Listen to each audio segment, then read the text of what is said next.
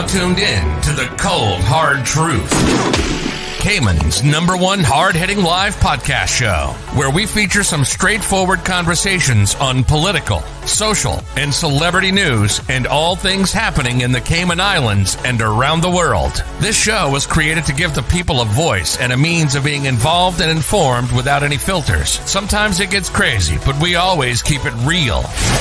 We bring you the tea, piping hot, so grab your favorite beverage and join the conversation via WhatsApp at 324-1612. Email tips at CaymanMarlRoad.com. Now, here's your host, Sandy Hill, broadcasting live from the beautiful Cayman Islands.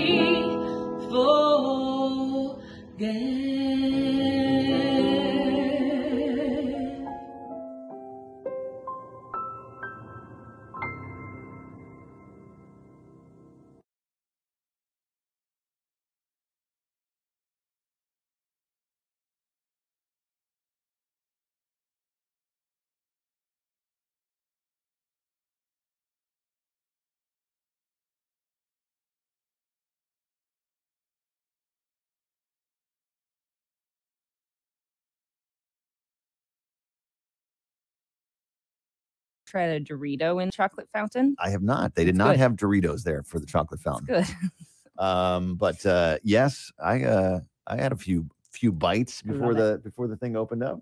Pretty tasty. I love it. Again, Slumber Party back. It's coming up on Saturday night, September 18th. With Kiss FM. Big news. I have some important news for you. Interesting news. It's Blake and Aaron's Spilling the Tea with Sandy. Cayman's top news headlines of the day from CMR. Good morning, Sandy. Morning. Oh, Sandy's grabbing coffee. Morning. It's just us. Hello, CMR crew. How are you? I just want to say a great morning to you on this Thursday. And as we wait for Sandy to stir her coffee. See what's going on out there in the world of Cayman. What was yesterday about? Oh, by the way, tomorrow, and I'm going to ask Sandy when she gets on. We're going back to Old School Fridays. It's tomorrow on the show. It's Friday already. That's right. We're going back to the year 1991. 1991. There's some good music in 1991. Yeah, there was. So tomorrow, bring your A game with a song, and we'll play it for you. Good morning. Good morning. One of the number one song for 1991 was Bryan Adams. Everything I do it for you. Oh my gosh! Yes. Isn't that like Robin Hood? No, it wasn't Robin Hood. It was Prince of Thieves, wasn't it? No, it wasn't. It was what was that movie? It was I can see his face. He was in it. Don Juan DeMarco. Oh, it was Robin Hood. Don Juan DeMarco. Isn't that was it. I'm pretty sure. Don Juan, I don't know how I remember. Robin Hood, Prince of Thieves, 1991, love theme. Oh, that was the theme song? Yeah, everything. Robin Hood, Prince of Thieves. Okay. Sorry, Aaron was right. What's Don Juan? Say it again. Yes. 1991. I'm pretty sure I was graduating from high school in 91. Wow. That's some throwback memories right there. Yeah, we're about the same age. Yeah, I think you're a little bit older than me. I am a little older than What year did you graduate? You are a little bit older. 1988. You graduated from high school in 88. Yeah. Yeah. And then Sandy, you graduated when? 91. 90, so you were 91. Okay. Yes. I was in Tampa. And you know what was so interesting about 91? I'll never forget it. You know, we were all like in our AP classes and whatever. And a lot of kids were scared because they were going to Gainesville, UF. Yes. And at that time, there was a serial killer on the loose in Gainesville. So a lot of the kids who decided to go to Gainesville. We were just talking about what was we were talking about, you know, do we remember? I used to live in DC. Oh yeah. And we were talking about how Ida and a bunch of tropical storms always end up in that East Coast area. Mm. And did I ever remember storms hitting the East Coast when I lived there? Yeah. And I don't really remember any storms except for one, and it was the same year, 2001. Same year of 9/11, anthrax in the mail. We had the DC Sniper, and then there was a tropical storm. It was a tough year in 2001. Sometimes in DC. Sometimes you think 2020 is the worst year, and then you go back and you're like, oh yeah, that was pretty bad. Yeah, I remember. And then I moved. And then you moved. Yeah, I moved. And then you moved. I moved shortly thereafter. I was like, I'm out. I've had enough of the DC area. I'm out. Yeah. It was a very interesting time. You know, I think there's just certain times in your life where you remember certain things, just transitional phases. And obviously going from like high school to college is a big move for everybody. Mm-hmm. You know, some people are staying in state. I was staying in state. I went to USF. And then there were people who were going to go all the way half around the country. So did they catch the serial killer in Gainesville? I don't know which one. Yeah, there was. He was on the loose. Oh, okay. I can't remember his name right now, but he was doing like campsites and stuff. But he was right around the university. Good. So, I feel like I remember that from America's Most Wanted. I was 8, by the way. I was watching. Let me see if I can tell you who he is. But everybody was like, I remember all the kids like we would be watching the news, and I'm gonna do a gap year this year. I'm gonna stay. I'm not going. No, they were just like, you know, when the DC Sniper was, want to go there again, right? When the DC Sniper was around, Daniel Rowling was his name. Oh yeah, I've heard that. The Gainesville Ripper. That's right. And it was university students that he was actually killing, and I think that's why they were like super scared. The DC Sniper would target people filling up at gas stations. Yes, that's what it was. That's why it was wild. And it was literally in the area where I lived, and so when you filled up at a gas station, the gas stations would, you know, the awnings that come over top, like, you know, the roof or whatever. So they would drape these large blue tarps over. So no one could see. So nobody around a perimeter could see people actually filling up at the pump. I remember that, but did he ever end up shooting through those tarps? No. Okay. He needed to see his victims, apparently. Yeah. Mm-hmm. That's how he got his kicks, I think. Do you remember the tarp thing? Yeah, wow, that's wild. I lived in Bethesda, Maryland, which is right inside the Beltway of DC, and that's where he was terrorizing that whole area. And it was terrifying. Yeah, weird times. Yeah. Weird times. You know, they found. Where were you? Sleeping in a restaurant. Throwback.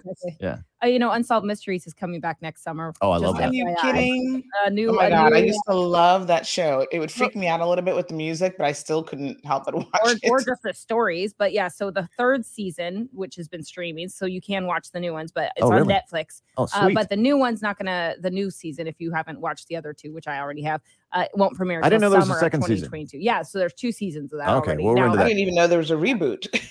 Yes, there is, and it's really, really done well. Nobody, in my opinion, can host the show better than Robert Stack. The original guy. Yeah, he was the best. Dead, isn't he? Yeah, he died.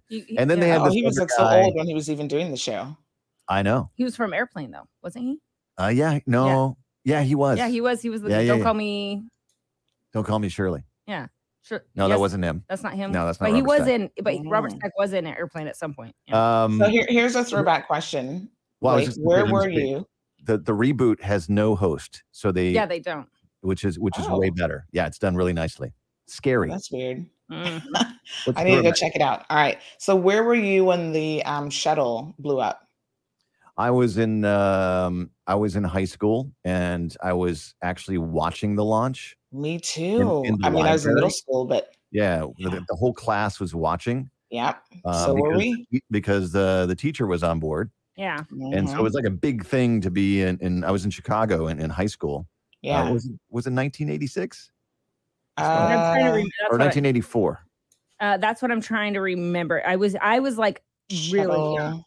86. So I was 3, wow. And my mom was like ironing and watching. It's 86. My mom said I was watching it live on TV, and you were like, I was a toddler, and I was at home watching it. I was 16. Her. Yeah. Wow. Yeah, see, 16, that was kind of young. I was in the 7th grade. I'll never forget, just like you, I was in science class with Mr. Gentile was his name. He was kind of a weird guy. He had a tarantula in the classroom. But anyway, we were all outside watching it. And then when it exploded, we were kind of like, what is that? Is that supposed to happen? Like, we didn't even know what was going on. Yeah. We were all in middle school, 7th grade.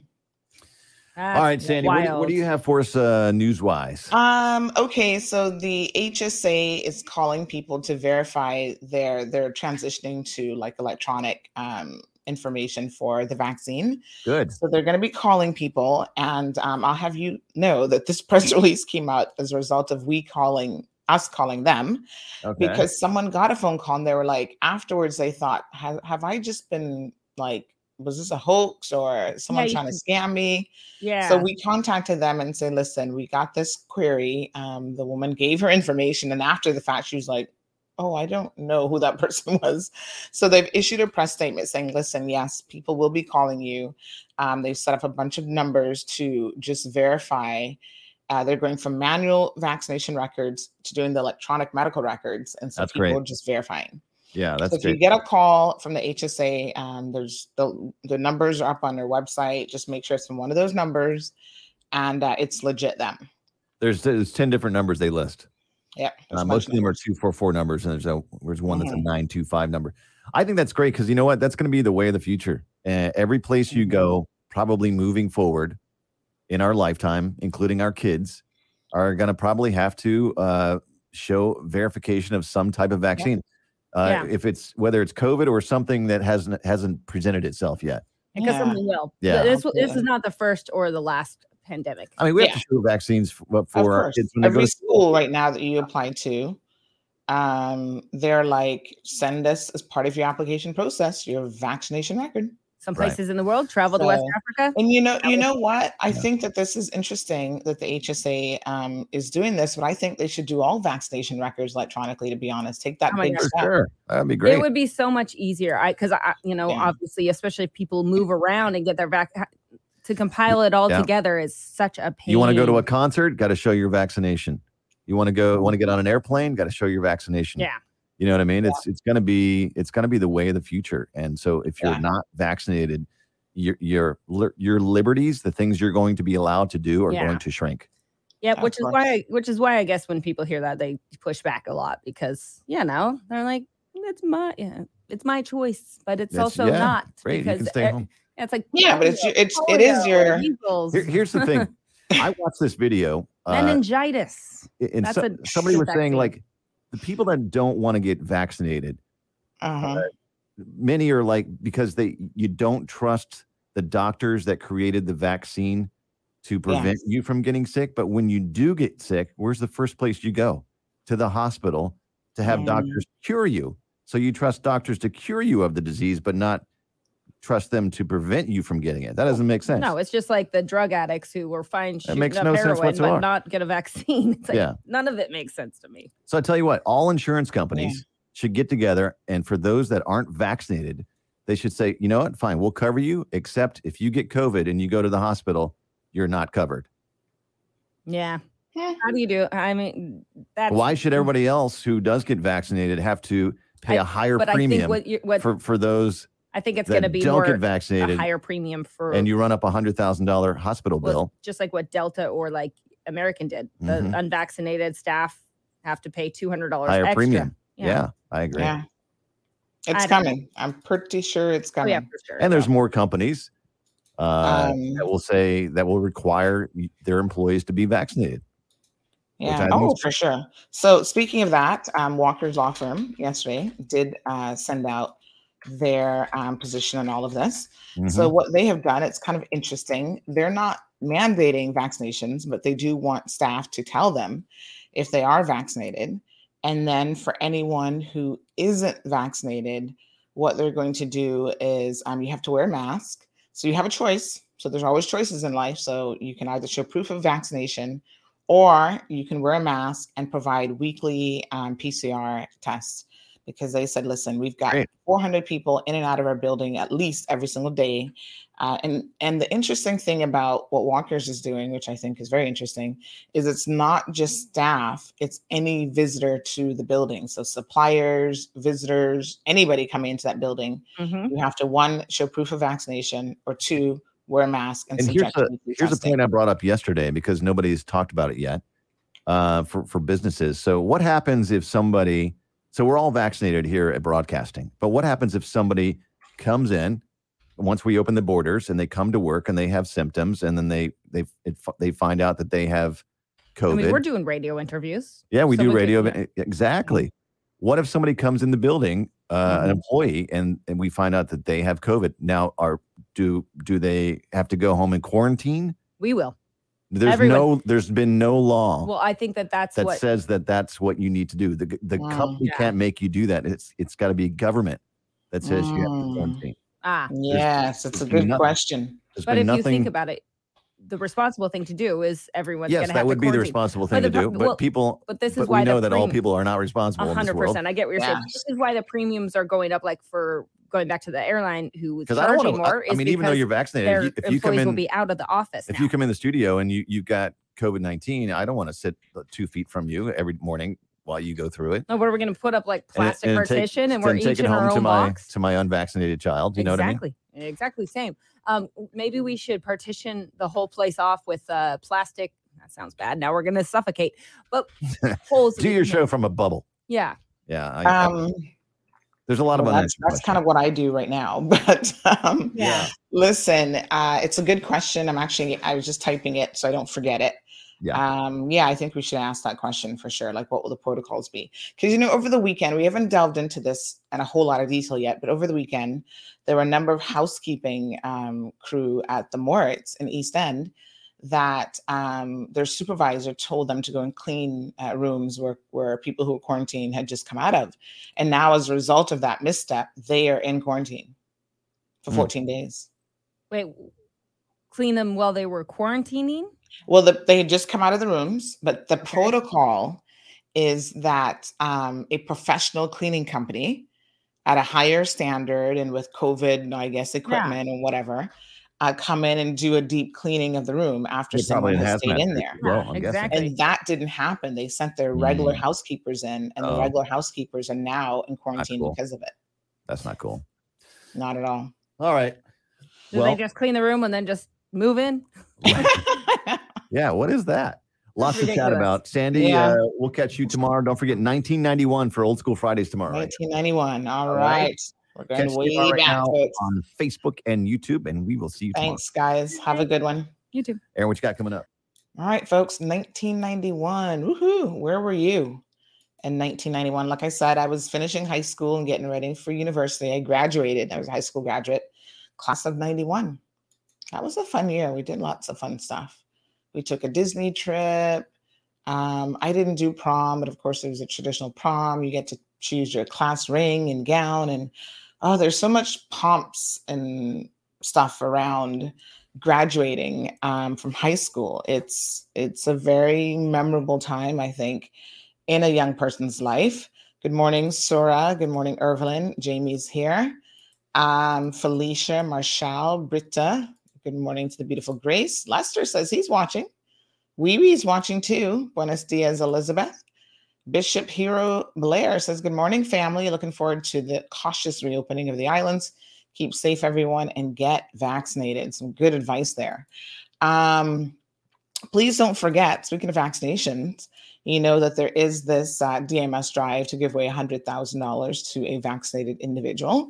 And today, they're actually going to be giving away $1,000 for referring a friend or loved one. So now is your opportunity to go out there and get vaccinated. So let me tell you where the clinic is today. They're no longer at the airport, folks, because there's a lot of stuff going on at the airport, some changes there. So I do have the vaccination schedule. So tomorrow, $1,000 refer a friend campaign. So they're going to have a special on-air guest, which is Honorable Minister Sabrina Turner. She'll be calling the lucky winner. So all you have to do is tune in to Blake and Aaron every Friday morning at 8 o'clock. So basically you just grab a friend, go get vaccinated, and then you could win $1,000 or you get put into the winnings for the $100,000, which is a lot of money. So that's interesting.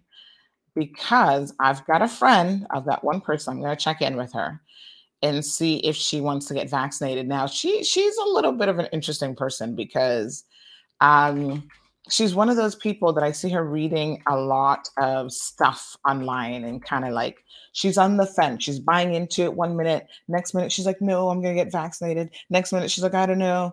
And it's just like, I'm not sure if I want to take you because she's one of those people who would buck her toe and want to blame it on the vaccine. Like she was actually sick last week and she put on Facebook that she wasn't feeling well. She was sick, blah, blah, blah.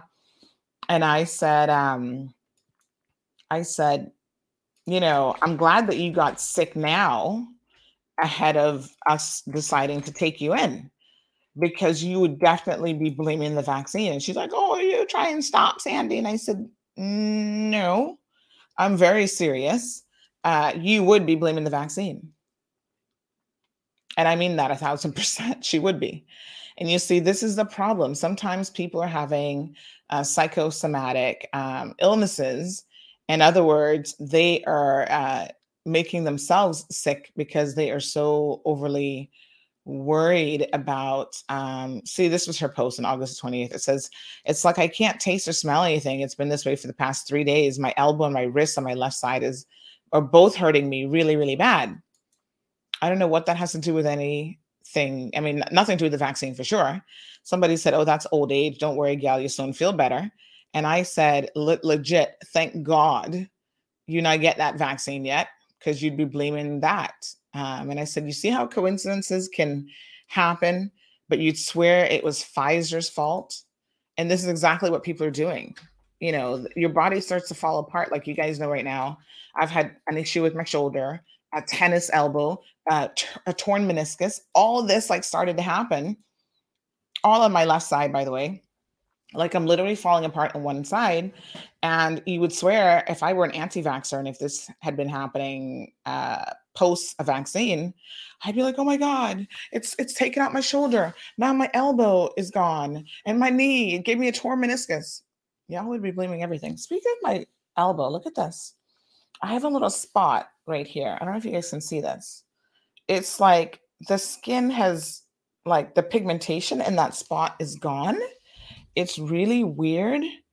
It's like considerably lighter. It's kind of hard to see in camera, but it's considerably lighter than the rest. You see it right there? It's like that little spot right there. And I don't know what would have caused that. So I'm going to go to the dermatologist and figure out, Johanna's so funny.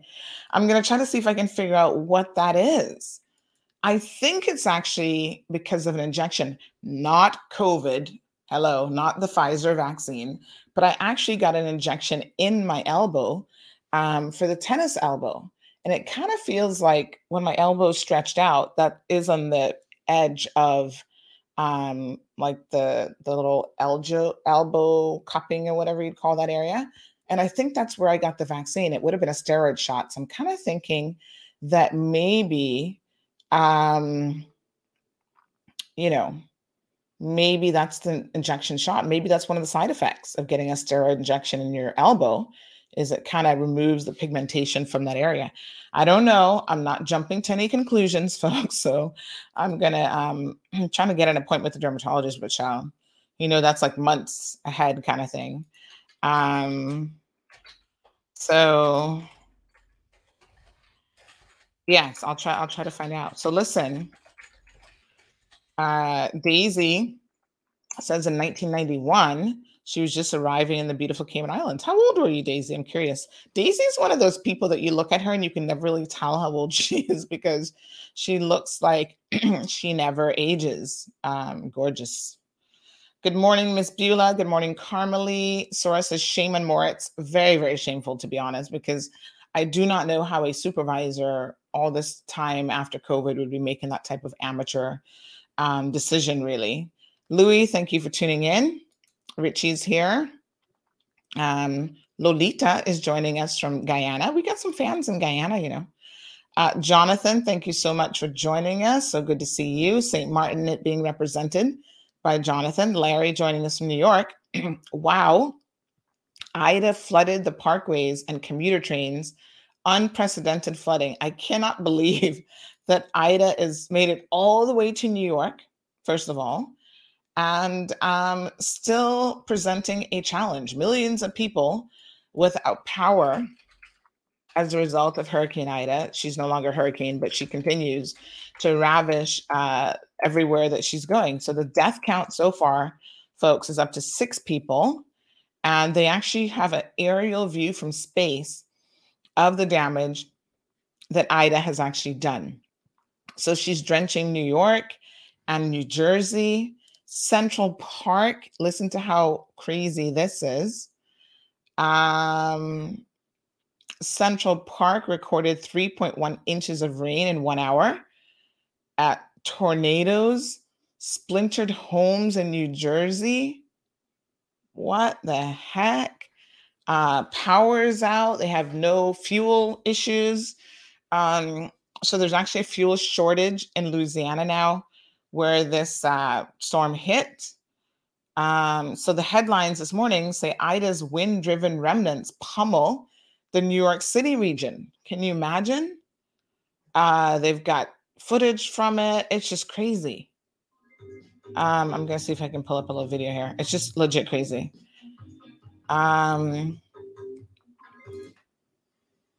Yes, let me see if I can share this video. Hold on one second. Hold over into my other screen. I'll show you guys what's going on with Ida. She's just like, I'm still coming for y'all. Here we go.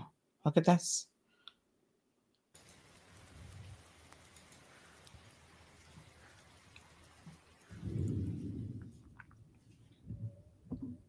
That is a tornado. Tornado. Look. She's tearing everything up.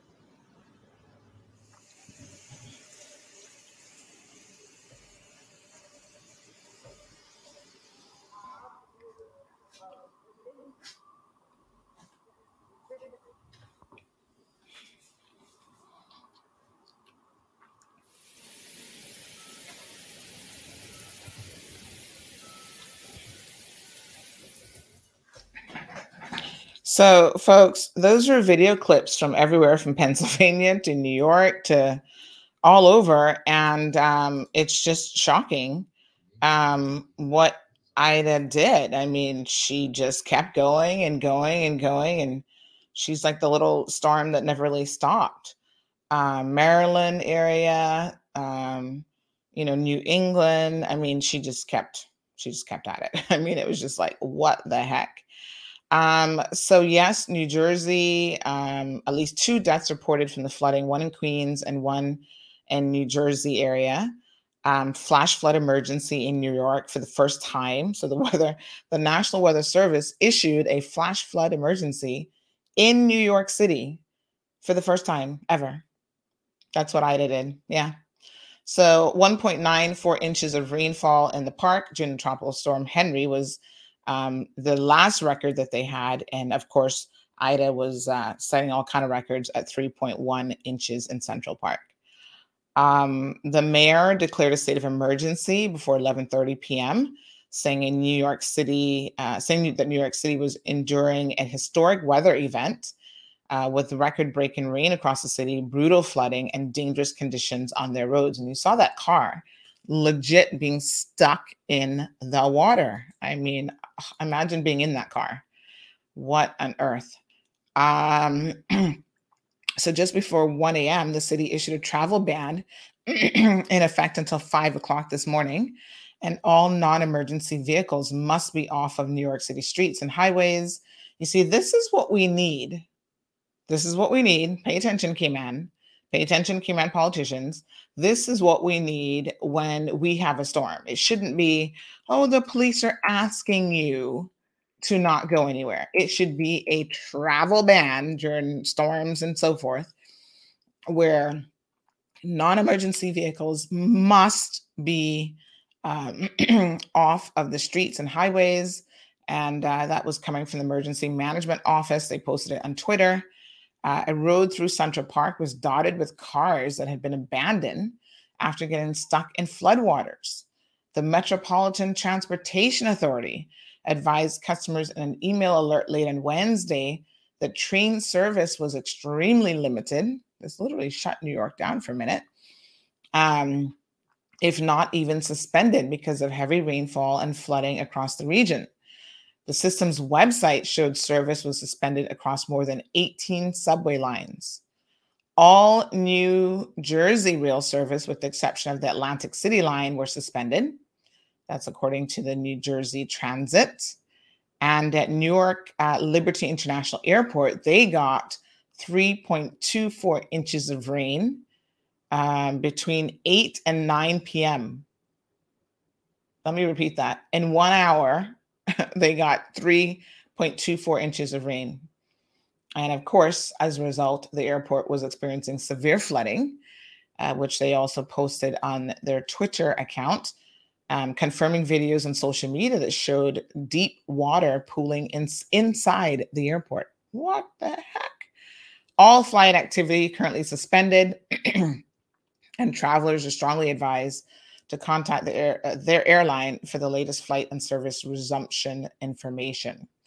So, wow. In Queens, New York, in Jamaica, Queens, one person died and another person was taken to hospital after firefighters responded to reports of flooding.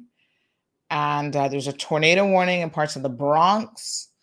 It's just crazy. And then after radar indicated a tornado had formed in the area, flash flood emergency again issued for a number of different areas. Woo, what a mess.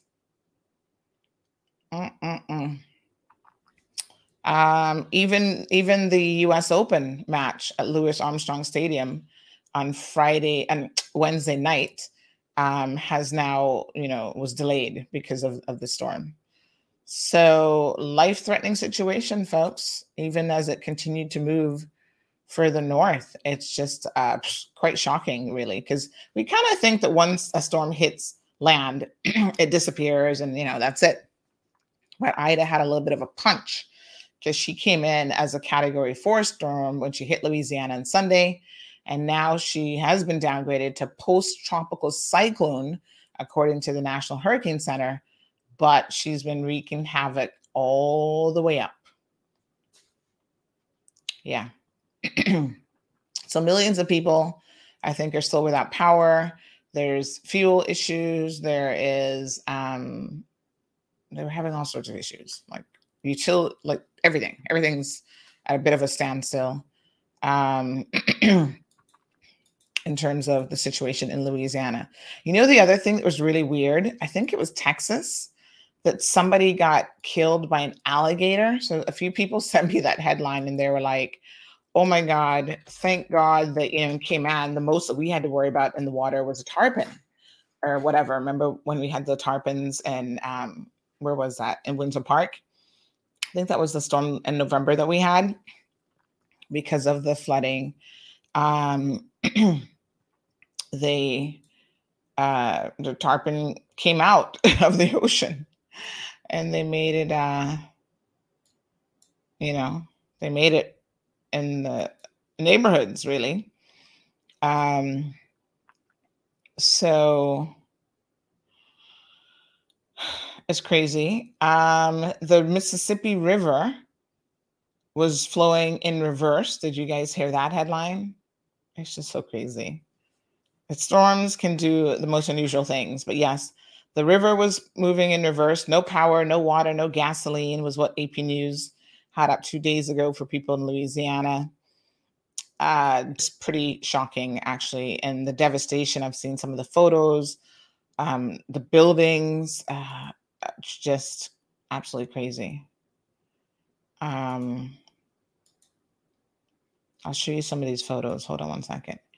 These people are always trying to get you to sign up for something. One second. So look at this. Oops, that's the wrong one. Hold on. There we go. So this is some photos here of the devastation. Look at that. Oh, my God. Are those bricks? What the heck? That poor car. That's a car, by the way. All the bricks fell on top of that. So that's a complete write-off. It looks like a building collapsed. And I guess this is what's left of it. I don't know if it's a whole building or a portion of a building, but it's a lot of bricks. So there's that one. There's the remnants of a home in Grand Isle, Louisiana. Jesus, look at that. These homes look a little bit flimsy, though, I must admit. They are up in stilts, so I guess that's a good thing. But yeah, the whole top level of this home is gone. I hope nobody was there. But yeah, look at this, all wooden remnants, like the whole top is gone. That's a complete write-off. Some of these other ones here might be salvageable, I'm thinking. My God, look at that house. They have some bricks, but their bricks don't look all that sturdy. I don't know. They look kind of, and this is people waiting in line at a convenience store on Tuesday in New Orleans. So New Orleans has been left without power, with the exception of those with generators. Again, this is Grand Isle, Louisiana area. Whoa. Looks like quite a few buildings are gone. Absolutely crazy. Oh my God, this was a bowling alley. Now it's obviously no longer. That's in Houma, Louisiana. No clue where that is really, but power companies trying to get back to work and restore millions of homes with power. I feel sorry for them. This is Tom's Marine and Salvage. And Barratera, Louisiana. Looks like it's more going to be Tom Salvage after that. Trust me. I don't know where the Marine was, but not much there. And then this one is Grand Isles again. As you can see, all the power lines are down all over the place as people drive around a little golf cart there. There's the Grand Isles supermarket. Yeah, doesn't look good. People line up for gas in New Orleans with their little gas cans. My goodness. At least they could find some gas cans. That's pretty good. Looks like some people have a few. Look at that. That's Wagaman, Louisiana. Power lines just toppled over. Whoa. Ooh. Yeah, we've had this here. A couple trees falling on people's homes. But this one, look at the roots on that tree. My goodness, look at how massive the root system is. And it just pulled the whole thing up. Speaking of which, folks, if you are still trying to clean up post-Grace and you still have that tree in your house, please give Reliable Industries a call. They're the experts with this sort of thing, tree removal, debris removal. They have the chipper, the electronic gear, the technology to do it quickly. A lot of people are pound foolish and what do we say? You're you're pound foolish and penny wise. So they're trying to save their pennies, but in fact, they're not, because they find someone who says, oh, I can do that for you at $75 an hour. And you think, oh, great. And then it's like 10 hours later, they're still with the machete trying to hack away at one little branch. That's not what you want here, folks. Get the professionals in there. They have the crew that can do it, the multi-person crew, and the equipment to make it as fast and safe as possible. But yes, this is astonishing how it just ripped up that entire tree. But we've seen some of that, right here in Cayman. And that, listen, that wasn't a Category 4 storm.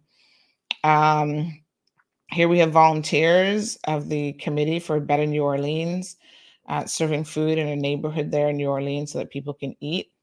It's awesome to see people come together. This is a grocery store in New Orleans as well. Granny needs to put on her mask, especially this one in the green shirt. She's standing up there like she doesn't have a concern in the world. Mask up, Granny. Look at this flooding. Wow. This is La Fourche, Paris. I don't even know where. I don't know a whole lot about Louisiana, believe it or not, but they've got substantial flooding. Here's a little video. So they said that levee system worked. It delivered catastrophic wind, surge, and rain across southeast Louisiana. Almost the entire southeastern part of our state is without power presently.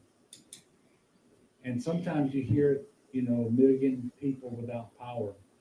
It's about 1.1 million homes and businesses. It's well over a million people. I don't have a precise number for you. If there is a silver lining, and today it's kind of hard to see one, it is that our levee systems really did perform extremely well. We don't believe there was a single levee anywhere now that actually breached, that failed. There were a few smaller levees that were overtopped to some degree and for some duration of time, and that did result in some people's homes being flooded. But they did not fail. They overtopped in a few areas. Wow. Well, a bit of good news there. The levees held up this time. It's crazy.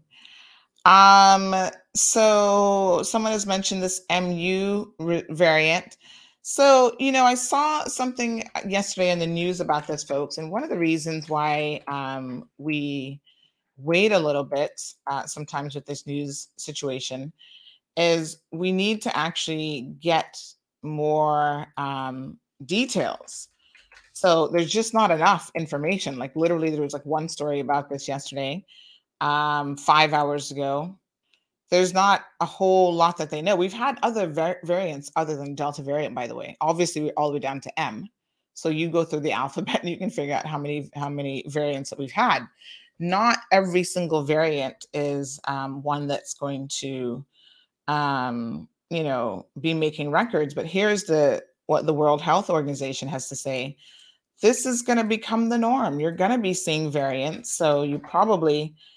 shouldn't panic any more than you're panicking about the Delta variant, to be honest. So yes, the World Health Organization has named a new variant of interest is what they're calling it. It's called, I guess they're pronouncing it the Mu variant, and it was first found in Colombia in January. So it's not all that new, January of 2021. Here we are in September. And there's a reason why you want to wait, because you want to see what's going to happen. So Lambda and some of the other variants have not spread at the rate at which the Delta variant has. So that's why the Delta variant remains a dominant variant, although, there've been other variants that have come after it. So we wait until we have more meaningful information to provide. But so far, the Mu variant has been detected in 39 countries. It has changes. Obviously, it's mutated. And it says that means that it might be able to evade some of the protection that we get from COVID vaccines. So this is where everybody's like, oh, my God, the vaccine isn't going to work. But calm down. Let me read what it says. It has some mutations which means it might be able to evade some of the protection. And what we've said on this program time and time again is that some protection is better than zero protection. And here's what they're saying, that one assuring element is that despite being around since January of 2021, it doesn't seem to be outcompeting Delta. That's the point here, folks. So Delta still remains a dominant variant across most of the world. And they go on to say, if Mu was truly a really bad variant, we would have expected to have started to see indications after this. And the experts are saying that they really haven't. So that's 8 months. So calm down. It's not new, like it just came out yesterday. It's actually been around since January. And again, please keep in mind the four variants of concern are the alpha, the beta, the gamma, and the delta. Mm-hmm. And we have four other variants of interest, and that's what this particular one, the eta, iota, kappa, lambda, and now the mu variant. Mu. Okay. So it has mutations that might confer some of these properties, it says, but evidence is still emerging. So we wait on the evidence. First identified in Colombia. And so there is a possibility that the vaccines may not be as useful against it. But here's what it said, that most COVID vaccines target the spike protein of the virus, which it uses to enter cells. And our vaccines expose our bodies to part of the virus, commonly the spike protein, so our immune system can learn to fight the virus off if it enters. If a variant has significant changes in the spike protein, this may decrease the effectiveness of our vaccines. The World Health Organization has said that preliminary evidence suggests that the Mu variant could partially evade the antibodies that we get from vaccination. Mm-hmm. But because this data is from lab studies, we can't be sure how the variant will actually play out in the population. So we just have to wait and see. All right, Tracy, Larry took a day off because of flooding. Can we get an update on the police officer charged on drug allegations and the guy from immigration for misconduct? The police officer, the prison officer? No update. The police have not said a word, not a single word. We send them queries and they don't say anything then either. So normally that means that their investigations are ongoing and they don't have much to say, but I will forward this to the PR person over at the RCIPS, Tracy, and see if we can get another update. So some areas, Larry says, got 9 inches of rain in New York. Lord have mercy. Ms. Sue, good morning. A lot of their homes are what we would consider subpar in terms of the material. But I guess for them, it's not that bad because they don't tend to get a lot of tropical storms. But when you do, I'm always surprised at how quickly, you watch these HGTV homes and whatever, and they do these renovations and they put in bathrooms and they move stuff around. They do it so cheaply, first of all. The cost of construction in the US tends to be quite a bit less, depending on where you're at, though, to be honest. And on top of that, they also do put them up very, very quickly. And I got to tell you the truth, I am shocked at how quickly they can build a house in the States. A lot of times I look at their construction, I'm like, that house went up in 12 weeks. How did that happen? Then when you see how quickly it comes down, you kind of get some insight there. Wanda, thank you.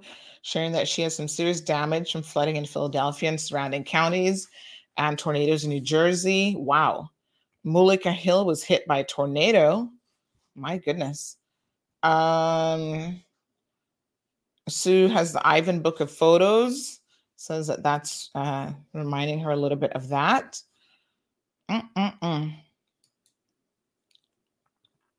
So Lily of the Valley says, too much wickedness in this place called Earth. you all forgot the flood, go read your Bible.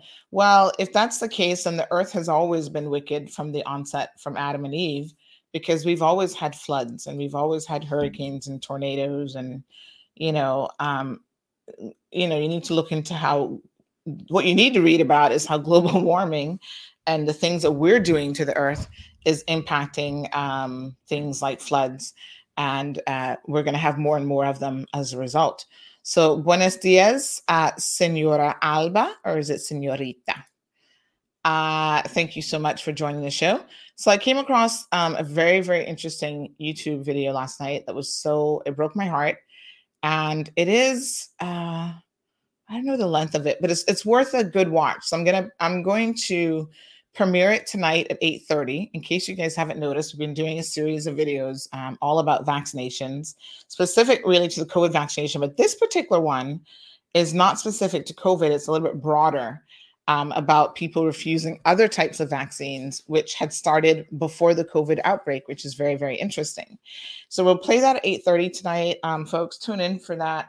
It is very interesting, the people that are out there. I need my back scratcher. Who are out there purporting to be experts and that other people are quoting and relying upon for their decision-making. It's just quite shocking, to be quite honest. But look at what the, what is his title? Is he Prime Minister of Canada? Is that his title? No, I feel like it's not Prime Minister. It's the Premier. What is his title? But anyway, here's Canadian head of state. And what he had to say recently. Canadians know that the way to get through this pandemic is for everyone to get vaccinated. So unless people have a medical exception, they will not be able to board a plane or a train in Canada if they are unvaccinated.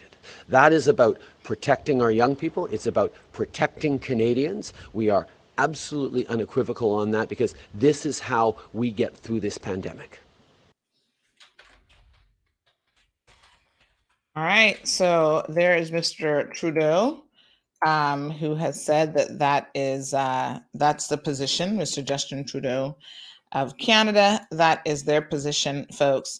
To even get on a plane or a train, you've got to show proof of vaccination. So one interesting thing, though, I think what this is going to mean is that a lot of the unvaccinated aren't going to be able to go anywhere, which is probably a good thing, because then that will keep them in a bit of a virtual bubble where they're maybe less likely to interact with people who are high risk. Premier, thank you. Somebody in WhatsApp just said that to me. So Premier, Justin Trudeau. So there you have it, folks. No plane, no train, no travel for y'all. Airlines. I suspect that very, very soon businesses, everything from restaurants, whatever, will start telling you if you're not vaccinated that you can't come into their establishment either. So we'll see how that plays out. So Emma says this is going to be a bee of a hurricane season. Maybe God doing his part to control travel that is more likely to cause more deaths in the storm because of COVID spread. Don't be blaming everything on God, y'all. I don't know why. Prime Minister of Canada. Thank you, Judy. He's not the Premier. He's Prime Minister. I didn't think that they used the word Premier in Canada. Prime Minister, yes. Thank you, Judy. Judy's Canadian, so I would expect her to definitely know. So, listen, don't be blaming God and everything. God gave y'all common sense and medicine, modern medicine, for a reason, and you must utilize these resources. So someone else just messaged me and said, Sandy, did you get a steroid injection in that area where you have the white spot? Because I did one in my wrist and it turned white and the doctor told me that it was a steroid that caused it. And I think that's exactly what it is as well. I suspected it. And, I didn't even see it. My daughter was the one who pointed out to me. She's like, Mommy, what's that? And then I started obsessing about it because, you get a little bit of OCD moment. And I was like, what the heck? Like it is a little white spot right there. And I'm like, how did that? But, my arm would have been straight, obviously, because they didn't want to go into the bone with the needle. So it would have been straight when I got the injection. And, since then, I've gone to Cayman Orthopedic and I've spoken to the shoulder expert, the knee expert. The shoulder expert supposedly works in the royal family. So they're like, you should feel safe with him. He knows a lot. And I thought, okay. So he said that the treatments now for tennis elbow, which is what was going on here, is actually not to give you an injection anymore. I can still feel it. It's kind of the soreness is kind of still coming back in there. It's still very much in there when I rub it, right? So he said the treatment for tennis elbow is actually not to give you an injection anymore of steroid. It's something else he was telling me about. And I was like, what? So modern medicine, my apologies, is always emerging. They're learning new things. So for years, because I got a steroid injection at the HSA, and the orthopedic surgeon visiting from overseas said, that's no longer the recommended treatment, because sometimes a steroid injection can actually make a situation worse. And I was like, really? And he said, yeah. He said in the shoulder, yes. And in fact, what they're now recommending with the shoulder, we're not going to jump to surgery, thank God, but a second injection in the shoulder, but that is guided with an ultrasound so they can see exactly where they're putting the medicine, because there's a very specific area where they want to put it. So it seems like I have what they call frozen shoulder, basically old age, child, not old, but older age kind of catching up with me a little bit.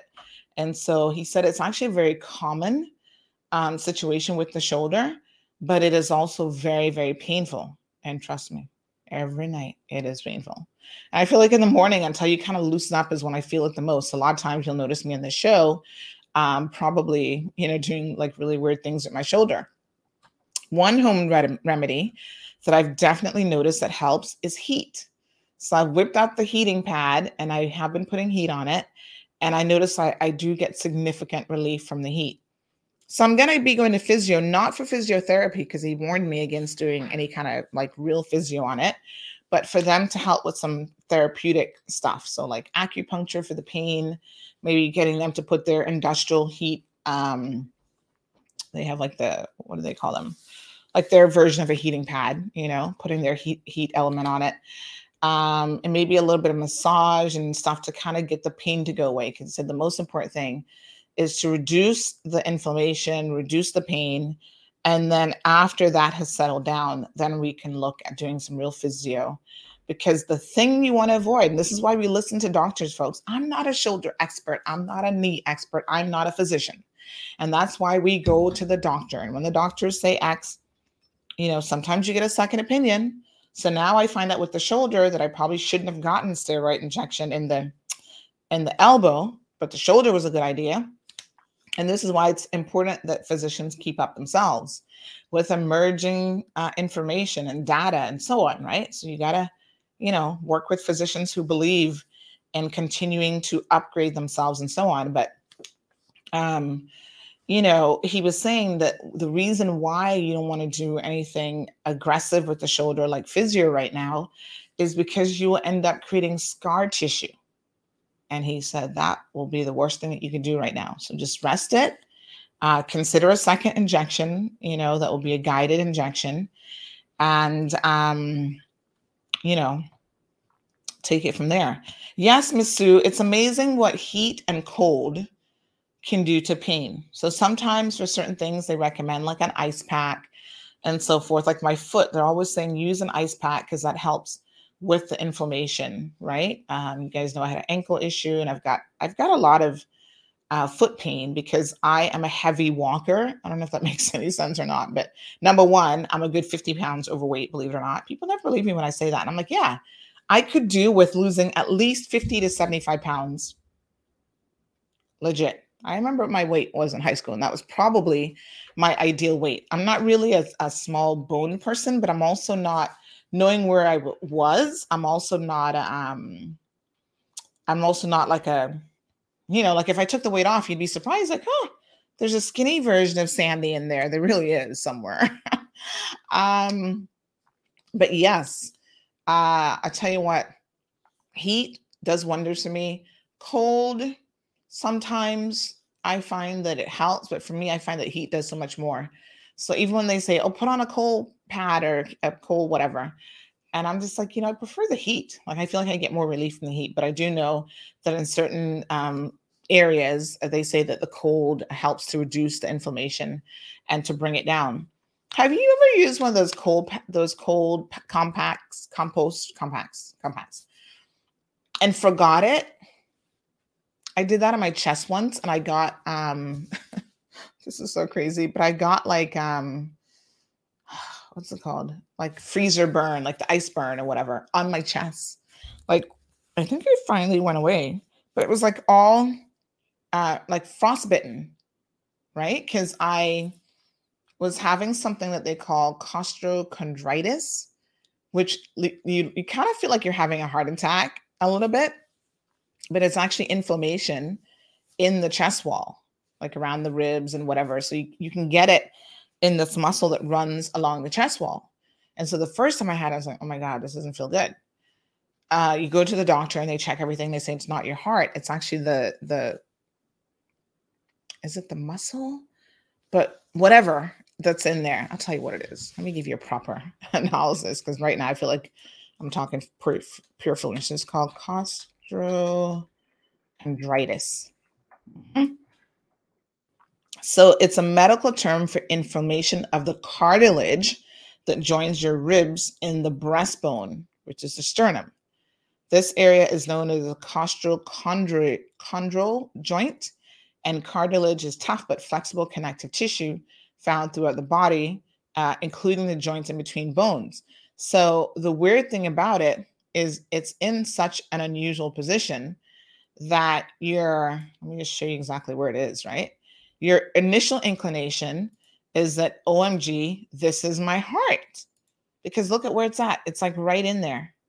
So I tend to get it, I think, higher up, like that first little rib or second little rib there. So again, because it's right there, my initial thought is, OMG, is this heart related?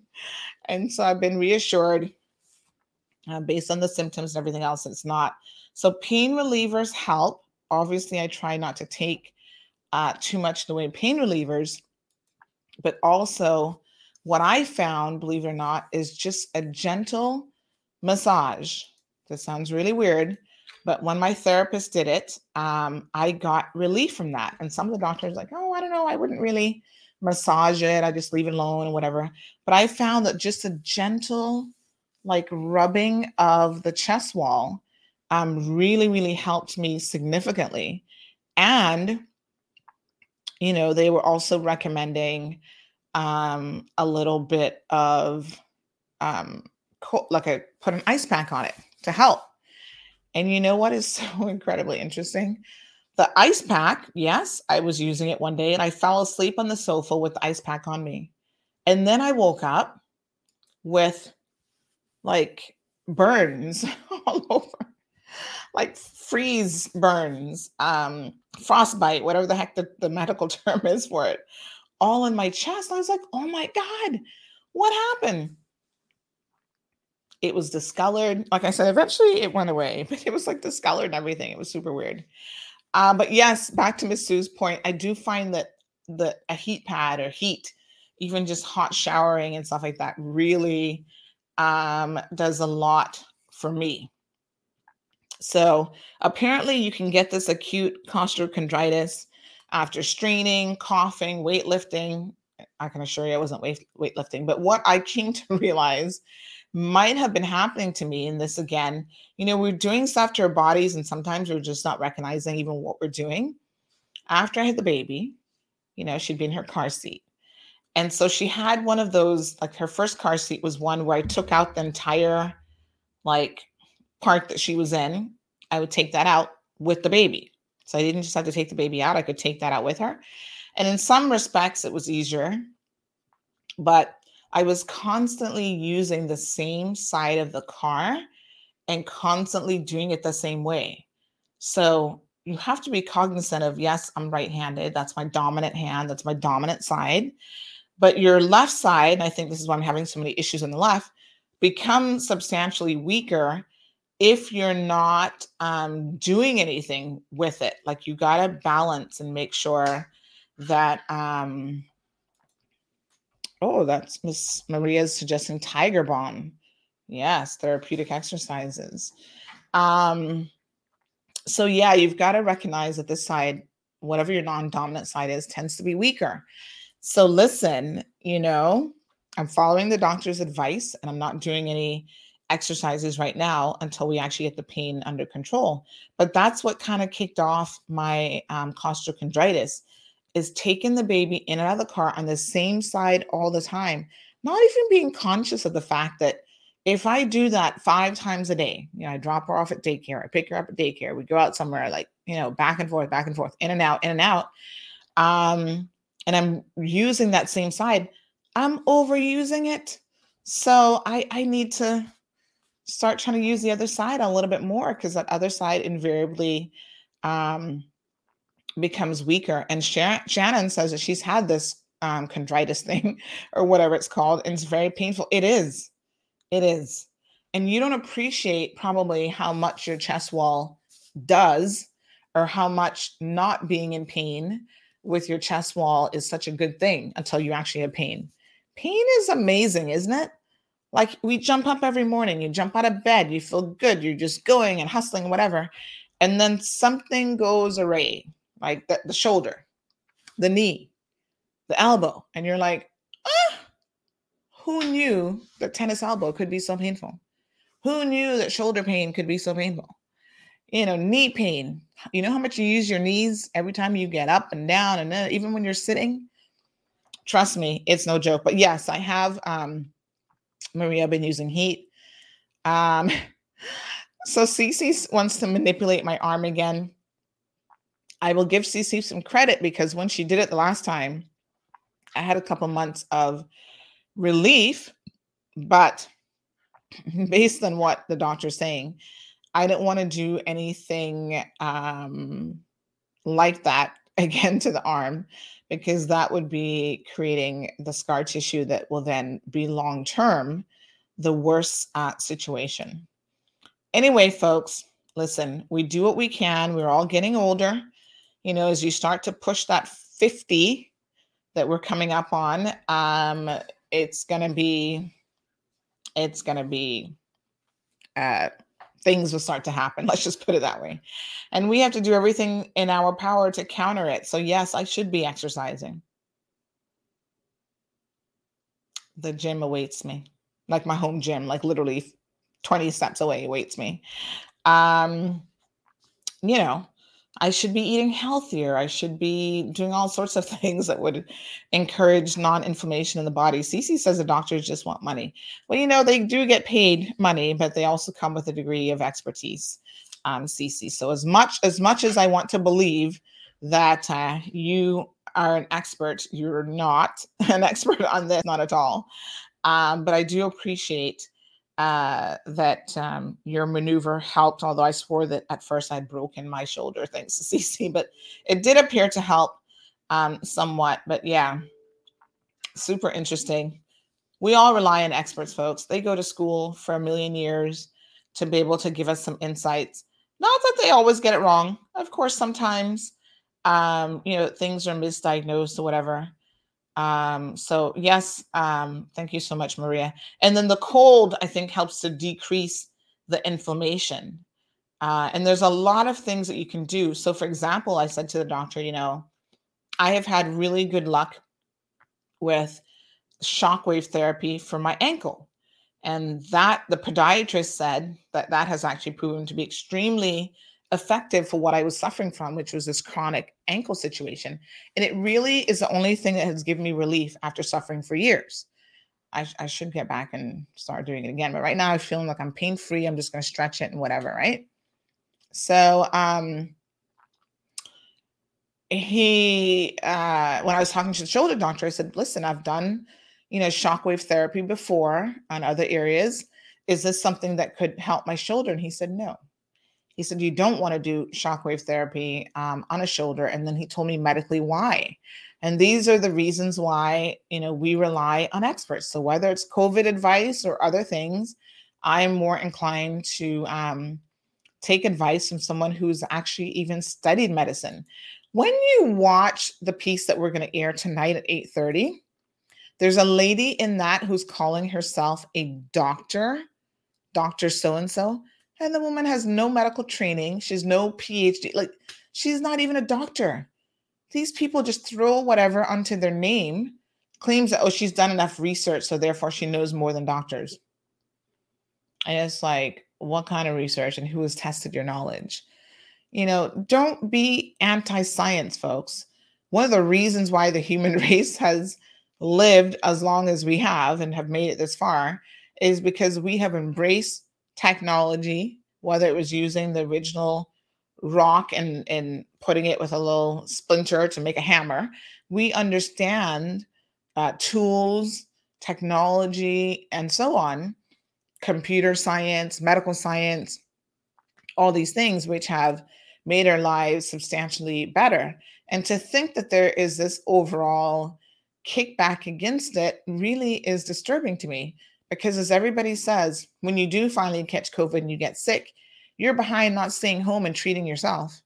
You're going to jump up and go to the doctor's office, right? In the hospital, and take up hospital beds. There's another very interesting article out of some Fox News, Tampa or something, but it was this this pastor and his wife, and she kept saying to her husband, you know, go get vaccinated, blah, blah, blah. And of course he wouldn't do it. And now he's been on a ventilator since I think August the 16th or something like that. And it doesn't look like he's going to make it. Unfortunately, he's probably going to die. And she said, you know, I kept trying to tell my husband, his logic, which was, what did he say? That he, she says he bought into all the conspiracy theories that were saying somehow vaccinations are a way to infiltrate bad things into your bloodstream, control and freedom. And my daughter and I used to tease him all the time saying, you know, there's no freedom if you're dead. And now he's going that direction, unfortunately. Let me play this for you, because I think this is very, very interesting. Let me see if I can pull it out here. Mm-hmm. So another person who was anti everything in terms of vaccination, now, unfortunately, on death's door. Have a look at this. My husband is very sick right now. I have a 13-year-old son and an 18-year-old daughter. I just dropped my daughter to college last Friday without her daddy. My son's 13 years old. And this morning we were praying, and he's been really, really strong about accepting whatever God's will is. And this morning he said, Lord, I accept your will. I accept your decision, but man, I'm 13. I don't want to grow up without a dad. That broke me, guys. You are one of those individuals that absolutely is against vaccination, and you think that COVID is a hoax and it's not real, and then and if you are very sad, I'm never, doesn't matter what I share with you, I am never going to change your mind. My husband refused to vaccinate. We begged him. We asked him, my daughter asked him, I asked him, my son asked him, even when he made the appointment for his vaccination, which was right before we got sick, he asked him.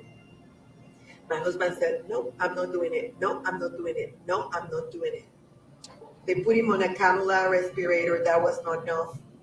Then they put him on a BiPAP, which is a little bit more intrusive. That did not work. And then he collapsed again. While trying to go to the bathroom, and they had no other option but to intubate him and induce him into a coma. They have used all the medications available. He is under the care of excellent physicians. I am thanking them every day, because for me they are heroes without capes. The bottom line is the doctors believe that they've done as much as they can do for my husband. But if you have not getting your vaccinations, I got my vaccination, I'm okay. My 18-year-old daughter got the vaccination, she's okay. Our 13-year-old son already got half of the immunization, he's about to get the second one, he's okay. We all got COVID with the exception of my daughter. For my son and I, it was just like a regular cold. My husband is fighting for his life. If this doesn't convince you, I don't know what will. Please get vaccinated.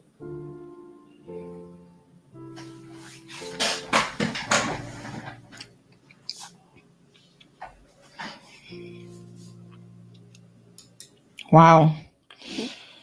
It is very, very difficult to watch, more and more of these people begging based on their own experiences to please get vaccinated. I mean, you see that image of her husband there just connected to, I don't even know what all those things are, right? After 20-something years of marriage, they have two children, an 18-year-old daughter who's now gone off to university.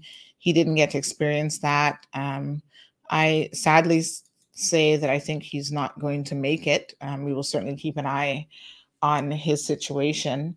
But, in addition to him missing all of these life events, he's not going to be there when she gets married or when she has kids, or, his 13-year-old is still so young. And he's saying that I don't want to grow up without my dad. And, it really is hard to see. And I see people, even in this community, folks who are refusing to listen to good medical science. And I have to tell you, I find it so disturbing because I know that, in the US, over 500,000 people have died as a result of COVID. But in Cayman, you even have 5 people dying because of COVID. It is going to be a significant toll on this community because we are so connected to everybody. Everybody knows everybody, and that was my friend, or it's like normally you have 6 degrees of separation, and in this country it's like 2 or 3 degrees of separation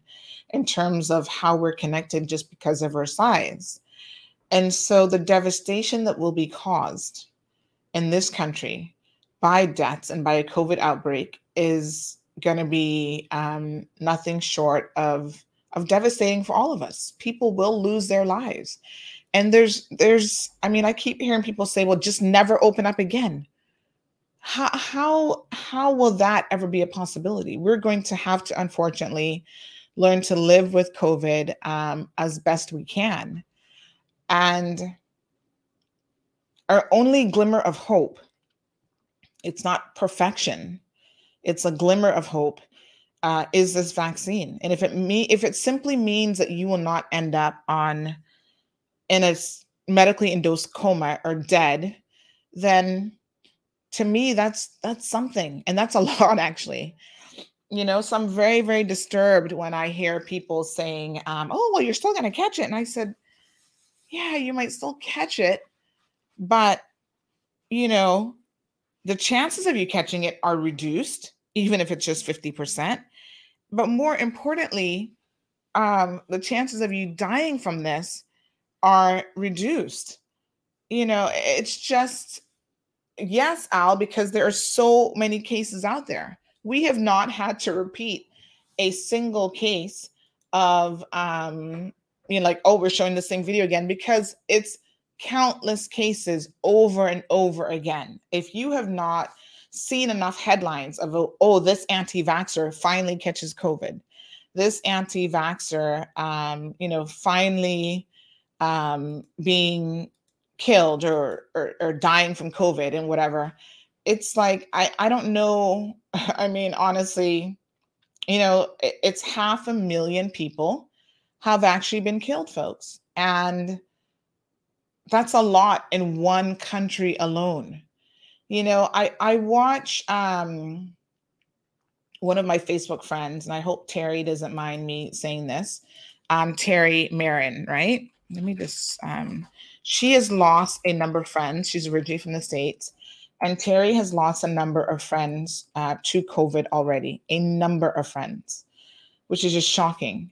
On August the 31st, she posted again, "So many of my friends have COVID at the moment, and I'm holding them all close to my heart, especially the mother of two of my friends, Christy and Kim, praying and believing that she will pull through." And there have been numerous posts from Terry about her friends who have actually died because of COVID. So this isn't a joke. This isn't something that we can be so removed from that we don't understand that this is impacting people. Every single time you lose someone that was a friend, a family member, you know, friend of a friend or whatever, that has an impact on the lives of the people that you love and even you. I mean, it's just, I think that we've had the luxury of pretending that COVID doesn't exist because it hasn't hit home yet. But it doesn't mean that that's the case for everyone. You know, Terry still has a lot of connections with people in the US, her friends and family members. And as a result of that, she has experienced, you know, she has experienced what COVID is doing to her American family and her American friends. August the 12th, she put up a post that says, you know, "Rest in peace, beautiful Martha." August the 12th, another one, "Rest in peace, Tim." These are people. August the 9th, she says, "COVID has caused the death of another of my high school friends, and it just breaks my heart. She was such a beautiful soul." I mean, Terry is only one person, and she personally has lost a number of friends. This is, it's nothing to joke about. And when I see some of the flippant remarks and comments and stuff that people in Cayman are just posting up, like, I really am dumbfounded by it. And I can't wrap my head around it. And so, yes, Al, there's a lot of sad stories. Imagine if we had to report on every COVID death in America, all, let me see what number are we up to, all 642,000 of those, right? Every single person that has gotten COVID and that has died. Imagine if we had to report on all those deaths. Every single person has a family member. They're connected to someone. That is devastating. 642,000 people. And by the way, that's an underestimate, depending on which statistical information you believe, by anywhere from 1 to 10 times, right? So it's more than that. That's a conservative number. People have lost, an entire family has been wiped out. Entire families have been wiped out. 3, 4, 5, mother, father, son, like everybody in the family, and multiple generations just wiped out by COVID. And so if you guys don't understand where my passion comes from, imagine having somebody in Cayman, a family in Cayman, where the entire family is wiped out. The parents, the children, like, you know how devastating that would be for our community? And so that's why I stand where I stand and tell you guys, there's no 100% guarantees, there's no 100% protection, but you have something. Shield yourself with what is available. You know, stop buying into all of this foolishness about, oh, this person claims that they're a doctor and they don't even have a medical degree, but yet they're going to tell you how it is. None of you have spoken to anyone who actually has had COVID. I bet you not a single one of you have had. That's not a luxury. That is a disastrous situation. You know, I know people who've had mild cases of it. And we're going to be doing an interview here soon with a Caymanian who has had COVID. We need to understand that we don't have to experience it to not be able to sympathize with other people who have gone through it. And so I'm passionate about it. These stories every single time bring me to tears. Like, I am literally torn up about it because I feel that woman's pain. I can't just sit in the Cayman Islands and pretend that people are not dying all over the world from this. Children.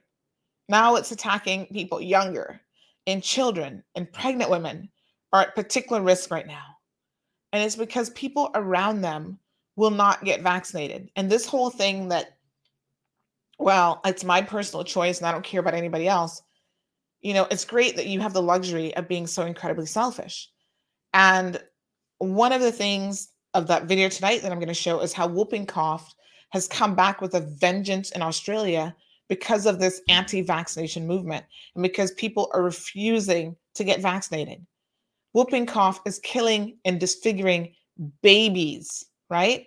And it comes back to this exact same idea of mistrust of medicine, mistrust of vaccines, and believing in people and their crack science where you have no reason to believe in them. This woman who's calling herself a doctor actually got up and left the interview because it was put to her, because of the misinformation that you're putting out there, you are causing people to not vaccinate their children, and that is killing babies. Do you not feel a way about that? You know, she couldn't even answer the question. She stood up and she's like, oh, I'm insulted. Have those parents call me so we can really see if that's what the child died from. What the actual F? You are not even a medical doctor, woman. Oh, these parents who just lost a child must call you and your crackpot self so you can tell them that, oh, your child didn't actually die of whooping cough. Oh, I need to review medical records. I'm not a doctor, but I need to review the medical records of your child and traumatize you even more by telling you that your child didn't die of whooping cough. It's like, what? And these are the people, and this is the information that we want to propagate and put out there in the public domain, and you want to believe, and you guys are spreading. I mean, I feel for our people. The human race is getting dumber by the minute. Imagine I had to put up a post late last night because this has been circulating, right? This headline, I'm sure you guys have seen it. And this is just, it just really makes me sick. Bill Gates calls for withdrawal of all COVID-19 vaccines. The first person that sent this to me sent it to me on Sunday. And I immediately knew that it was fake news. But let me tell you, these people will believe any and everything, right? So I said, the person who sent it to me, I said, is this not obviously fake to you? You know, I looked at the website and I was like, this is a fake news website, maryvpost.com. I was like, really, woman? You're sending me this foolishness? But this is what we do. This is what's going to be sent around. You know, this is what we're going to believe. We're not going to believe medical science, but we're going to believe this crackpot article. And here's the irony of this belief. Let me just pull this out for a second. Let me show you something. This is where logic just doesn't entertain certain people. It just doesn't enter. We need to have up a warning sign with certain people walk around in this community. Logic does not enter their brain, right? Now, they send me this. Look at this. Mm-hmm. Shocking. Bill Gates calls for the withdrawal of all COVID-19 vaccines. All right.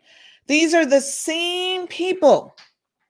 And I'm telling you, because this person has sent me so much foolishness that I know for a fact, these are the same people, folks, who have been sending me all of these conspiracy theories about Bill Gates. So I'm just like, okay, the man you claim wants to microchip you. The man you claim wants to kill everybody in Africa. I don't know what he's going to gain from that, but he wants to kill everybody in Africa. He wants to kill all Black people, right? You believed those things about Bill Gates. You've had these theories in your head. You now believe, let me just understand this, that he is calling for the withdrawal of all COVID-19 vaccines. And this is what you're circulating? Like, are you for real? Oh, all of a sudden, a man who wanted to microchip you and who was paying for vaccines, according to people, to get in your system, now is saying that, quote, they are far more dangerous than anyone imagined. Wow. Are you for real? You can believe two completely opposing viewpoints about Bill Gates because they both fit this crazy ass narrative of yours. They don't fit logic. You understand? This doesn't make any sense. Even if you are a conspiracy theorist, on the one hand, you believed that he wanted to microchip you. Would you actually believe now that he's had a change of heart because the vaccine is dangerous? Why would Bill Gates care if it was dangerous, if his objective is just to get you microchipped? When I tell you, it makes no sense. So here's the facts. It's a complete fabrication. Okay. This other publication, this wasn't the one that originally started it, but this other publication, the Daily Exposé, has actually admitted that this story is fake.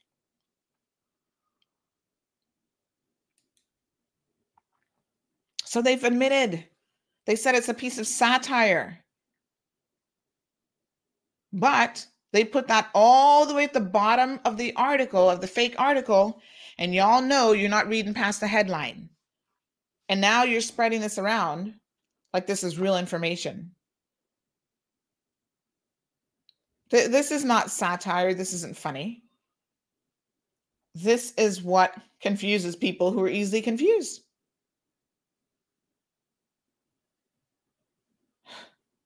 Wow.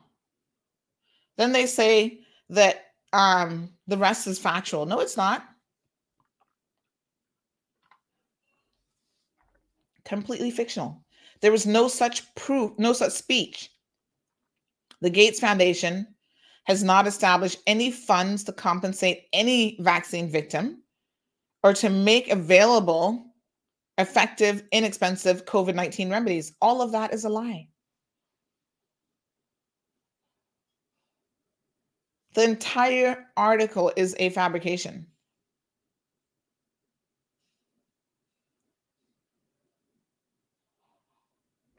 It's just shocking. But this is what's trending right now, believe it or not.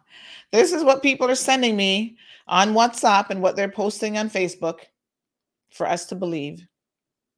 Because the man you should never trust before, because he wanted to microchip you and he wanted to kill Black people, you must now trust because he says, listen to how stupid this is. Now you can trust him because he's saying that all vaccines are bad. But I didn't trust him before if I'm an anti-vaxxer. So now why would I trust him? It makes no logical sense. I'm so... My brain, when I tell you that my brain literally, if there's such a thing as a brain hurt, not a headache, but your brain just hurts from the stupidness that you have to engage in every single day with people who want to believe this stuff.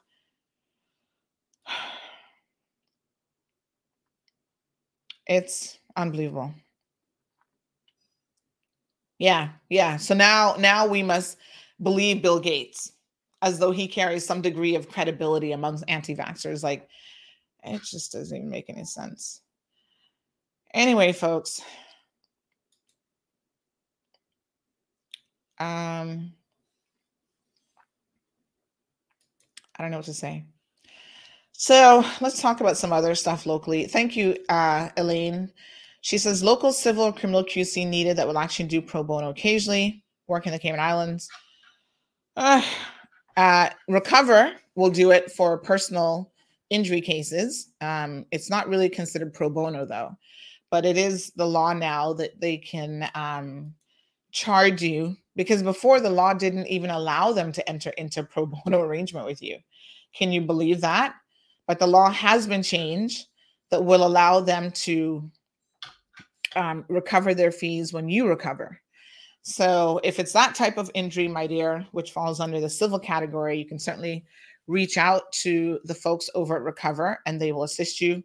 Criminal lawyers, you do have the option of seeking financial, legal aid. But of course, that is subject to approval. And I don't really know. They say they use a financial criteria. All I can say is, you try your luck. There's certain types of criminal cases that you have the right to apply I don't think they necessarily have to approve it, but at least you apply.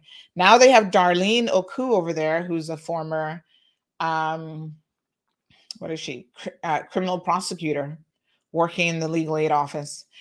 Anyway, big shout out to your friends over at Miracle Brokers, folks. If you are in the Filipino community, this is your last chance to get your Filipino boxes arranged.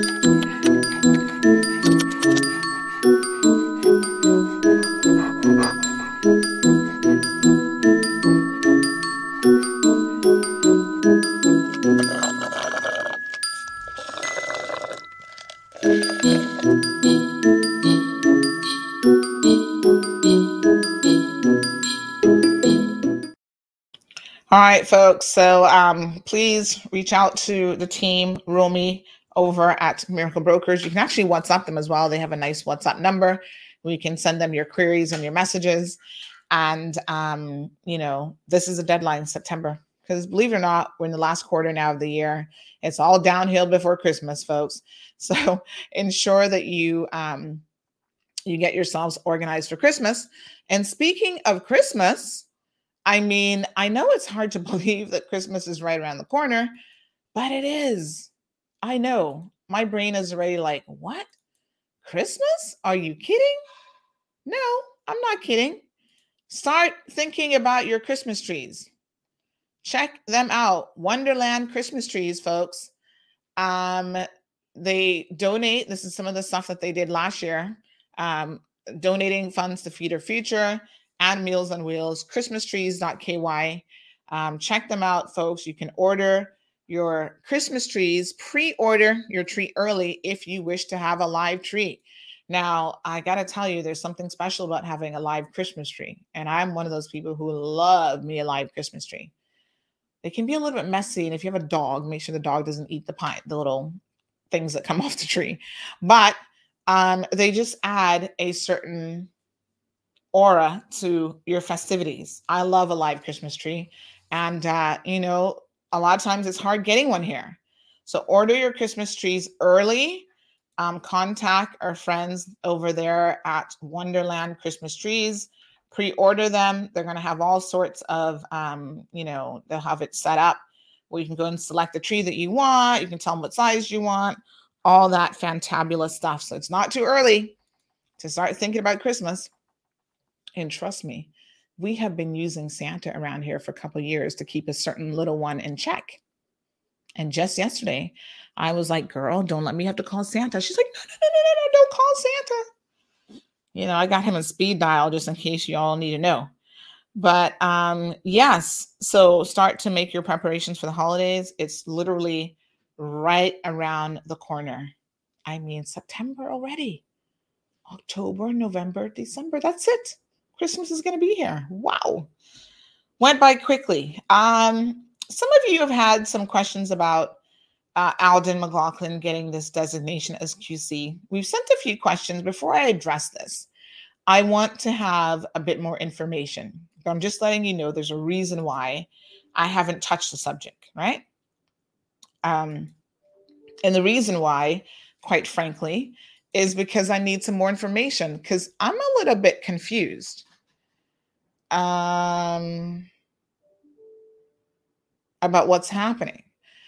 And so without the information, I can't say much because I don't want to criticize him just for the sake of criticizing him, or not even him, because it isn't about him. It's whoever made this decision to designate him as a QC. So permit me to get some more information. I might have the answers today. I have sent them off as of yesterday. So I'm waiting on the Chief Justice and the judiciary to get back to me.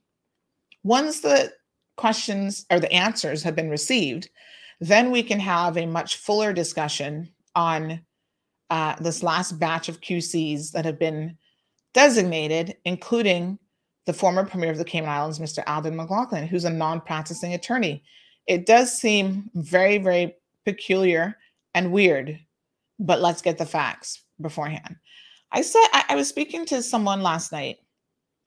Big shout out to Craig Marin, and he said, Sandy, I don't always get to listen to your show, but the times that I do listen, I must say that you have really gained the respect of a lot of people in the community, because you don't just, like some other people who will remain unnamed, just shoot off at the mouth for the sake of shooting off at the mouth. You know, you try to do your research, you come with your facts, and you present what you, even if it's just your opinion, you present it in such a way that really gains you a lot of respect. And I said, wow, I said, thank you. Coming from Craig, that's a high compliment, because Craig, I feel like he doesn't really compliment people a lot, but he always tells the truth, which is the most important thing, right? So I thought to myself, coming from him, that's, I really appreciate that. And so sometimes it's not always about just being sensational, just for the sake of being sensational and to get views. It's about bringing the hard, cold truth to the table, which means get your facts in order, right? And even if you have facts and then you want to say, well, this is why I still don't agree with it, that's a whole different situation.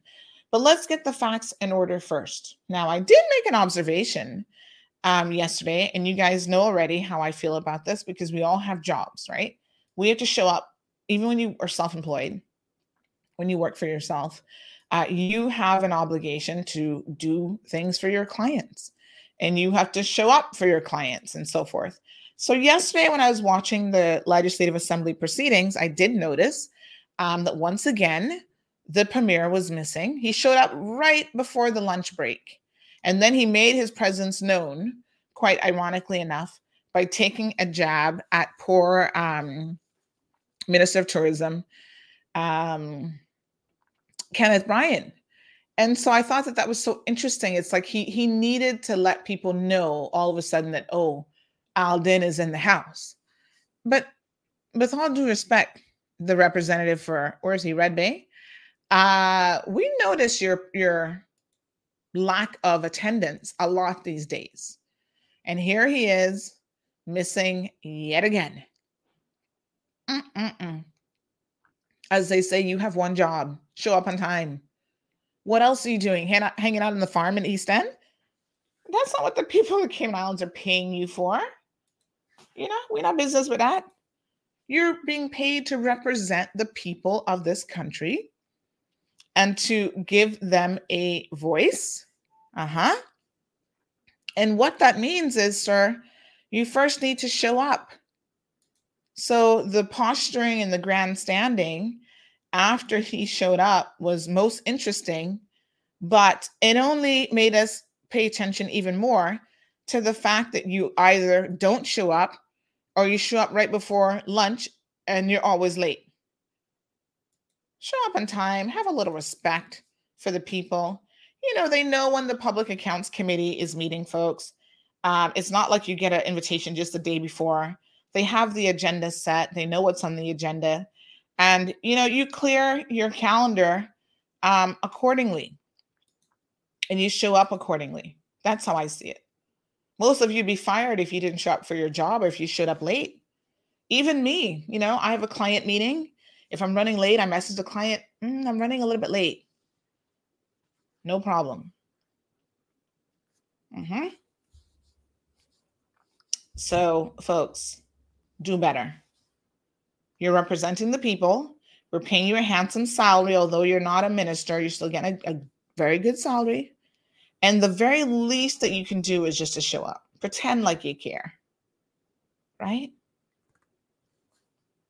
That's all I want to say about that. And we will continue to watch. Yes, big bucks for what? That's a good question. We will continue, folks, to watch his attendance.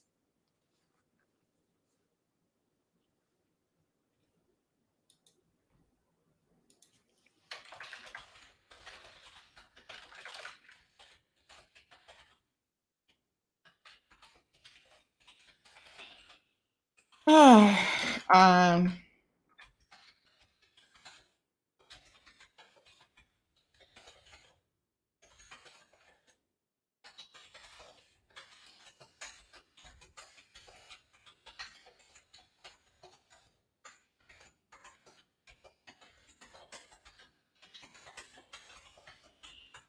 right, folks. So we have lost a member of the Filipino community, the Caymanian community. My apologies. I was just typing something there. We have lost a member of the community who was a former political candidate, an architect, a businessman, very, very much involved in the community. If you have not heard the sad news, you know, it's already, we heard it yesterday and it's already been on social media for a minute now, people giving their condolences. We actually haven't put anything up on the website as yet because we were actually reaching out to the family to see, you know, sort of if they wanted to give any sort of a comment or anything like that. But unfortunately, Burns Connolly has passed away. He was the owner and managing director of the Burns Connolly Group. He was formerly a managing director at OBM. He was an architect that was well respected for a lot of the projects that he worked on here in the Cayman Islands. And it's very, very sad to announce that he has indeed passed away. I think people who knew him, you know, always said that he was a very jovial person. He was a very kind person. And so we just wanted to extend our condolences to his family, even at this stage. We know that this is a very difficult time for his entire family, without a doubt, and his wife and children. So we will, I suppose, have more information a little bit later on about the body of work that he leaves behind and the many, many things that he accomplished.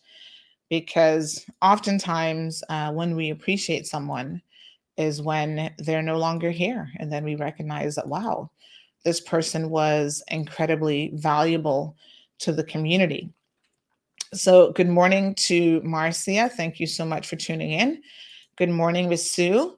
So I wanted to spend the last portion of today's program talking about, we did a series of educational videos, and we played this one last night, but I think it is worth playing again during the program. Thank you, Marcy. I'm sure his family appreciates that. About who you're vaccinated for. So in other words, what is the reason, or who is the reason, I should say, not even what is the reason, but who is the reason for you getting vaccinated. So sometimes we are getting vaccinated for ourselves. Other times we are getting vaccinated for other people. And so this is the first of a couple different interviews that we have done, that we're working on, I should say. This is the first completed one. And I thought it was very interesting to hear why people are doing it. Who are they getting vaccinated for? And so take a few minutes. You really want to stay tuned for the entirety of this video, because the very last one, I must tell you, is actually the most interesting and entertaining one. So Darlene says, with no disrespect, this is the reason referendum must be done right away for term limit to be set for parliament for all of our MPs. Well, here's the thing about that situation, Darlene. It appears to me that the reason why Alden has checked out, because he has literally checked out, is because he's not in power, because he didn't get back in with his government. He kind of doesn't care. If he'd gotten back in, it was all about, ooh, all eyes on me. Am I not pretty with my slick back hair and whatever? And I'm getting chaperoned around and, you know. So I'm sure he would have been deputy premier had they gotten back in, you see. So, you know, he'd become accustomed to certain lifestyle. And so I think not having that lifestyle has hit him hard. Maybe he's going through a bit of depression, but the people don't care about that. The people are like, get on with our business. Thank you, Miss Carol. Miss Carol says, oh no, we went to Knox College in Jamaica together and he was such a sweet person. Derek sends his condolences to his friends and family members. All right, folks, so stay tuned for this. This will take up the remainder of the program. And then we'll just come back and say our goodbyes until tomorrow.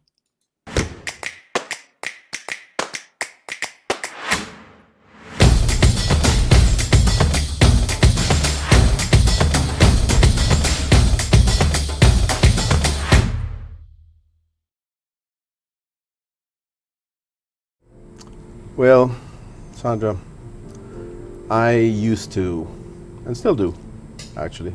Haven't done it yet this year, so I'm a bit late with this one, but I used to take the flu vaccine every year. I did it for me because I hate feeling sick, I hate losing productivity.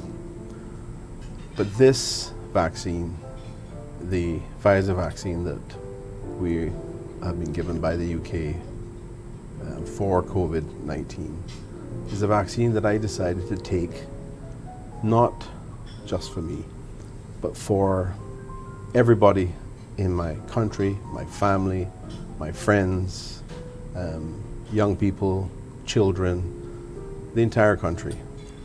I felt like I had to be a part of the solution. And I feel like this vaccine is the one tool that we have to help the country address this issue, this public health problem, public health crisis that we have in terms of COVID-19. It is the one tool that the world really has. Yes, there are other vaccines. This is the one we have. This happens to be one that has one of the highest rates of efficacy. And I feel that it is an obligation as a citizen of this country, and obviously even more so now as an elected representative for my constituency, as well as premier of the country. It's even more of an obligation now to set the right example and to take this vaccine and encourage others to take the vaccine so that we can utilize this as a tool to help us get our country back on track, get our economy reopened, get our borders reopened safely. Is it going to be easy? No. Is it going to be a challenge? Yes. Do people have legitimate reasons to question and to, seek answers? Yes, please do. Please talk to your doctors. Talk to friends even, but don't consult people who are sent to you on videos off YouTube and whatnot. You don't know who these people are. Talk to the people that you know. Talk to your doctors. Talk to the people you trust. Mm-hmm. These are the people who should be giving you advice and answers on this.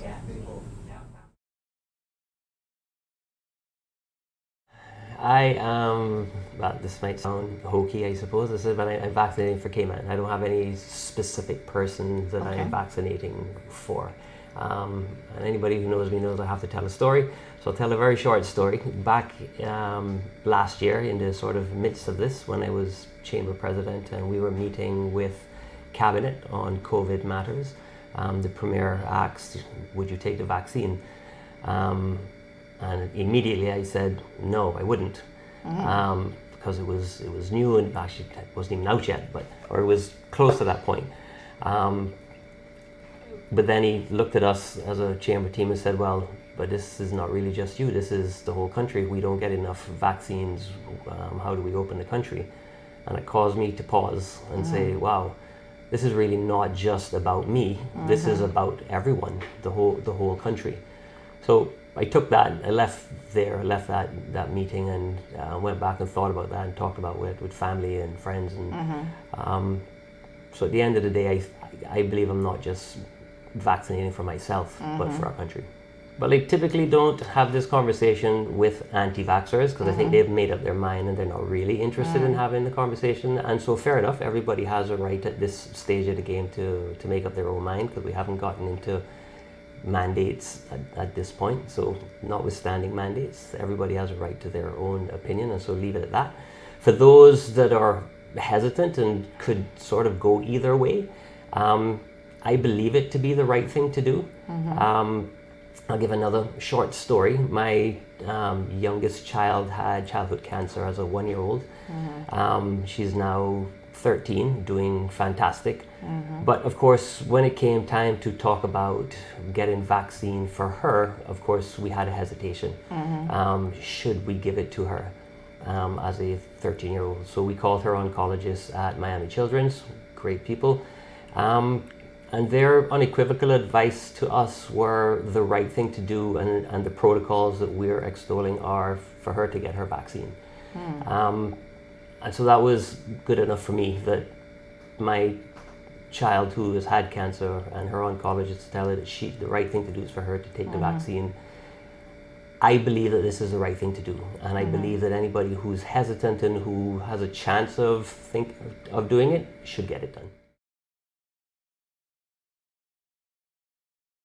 After much thought and after taking the medical advice from my doctor, I had a bunch of questions and he answered them to the best of his abilities. I felt comfortable enough to proceed, but the primary reason why I got the vaccine was for my family, the boys. Pilar, she had gone and gotten her vaccine.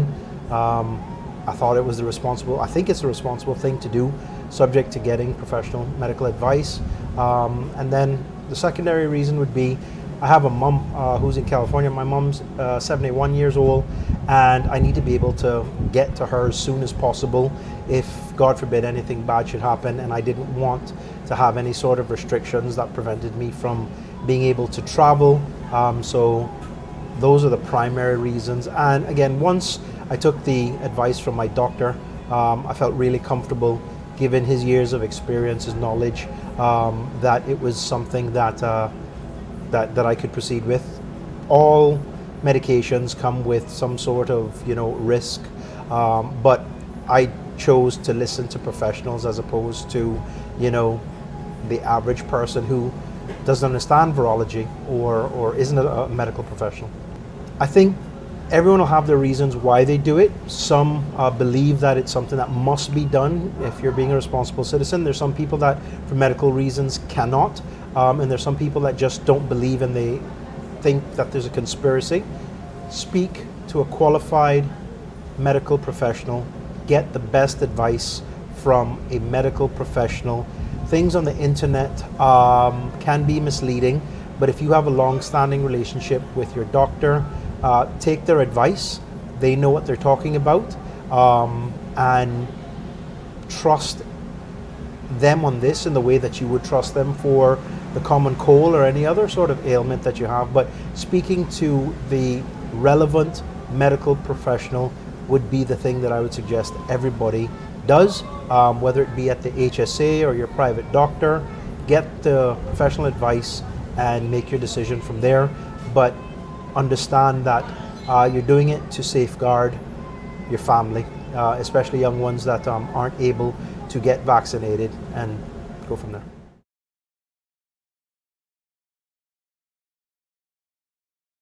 I got vaccinated for myself. For yourself? And then, after thinking about it, thought about grandkids, brothers, sisters, family members that I'm always around. So basically that was it. But then thinking going back, with the two jabs would be my 7th vaccine that I've taken in the past. Oh really? Yeah. 2 when I was growing up in East End, young boys, we had to take it to go to school. And then by traveling with being a manager and being part of the delegation traveling with the national football team, I took about 4 different vaccinations to go to South America and various other countries. And it was required for you to travel? Yeah, to travel. So we would do anything to get on the plane. Well, guys, especially to the guys, my guys that maybe have not been vaccinated. Guys, these are the same people I understand that make Viagra. I remember when the Viagra came out, everybody was tripping over taking this Viagra stuff that was made later on, I found out, by Pfizer, right? Mm-hmm. And even though it was said that many people died of heart attack from overdosing on Viagra, mm-hmm. I know hundreds of my friends that are still taking Viagra. Yes. So if Pfizer can make Viagra and we don't know what's in that, why is it we can't take the vaccine to try and save our life from this pandemic?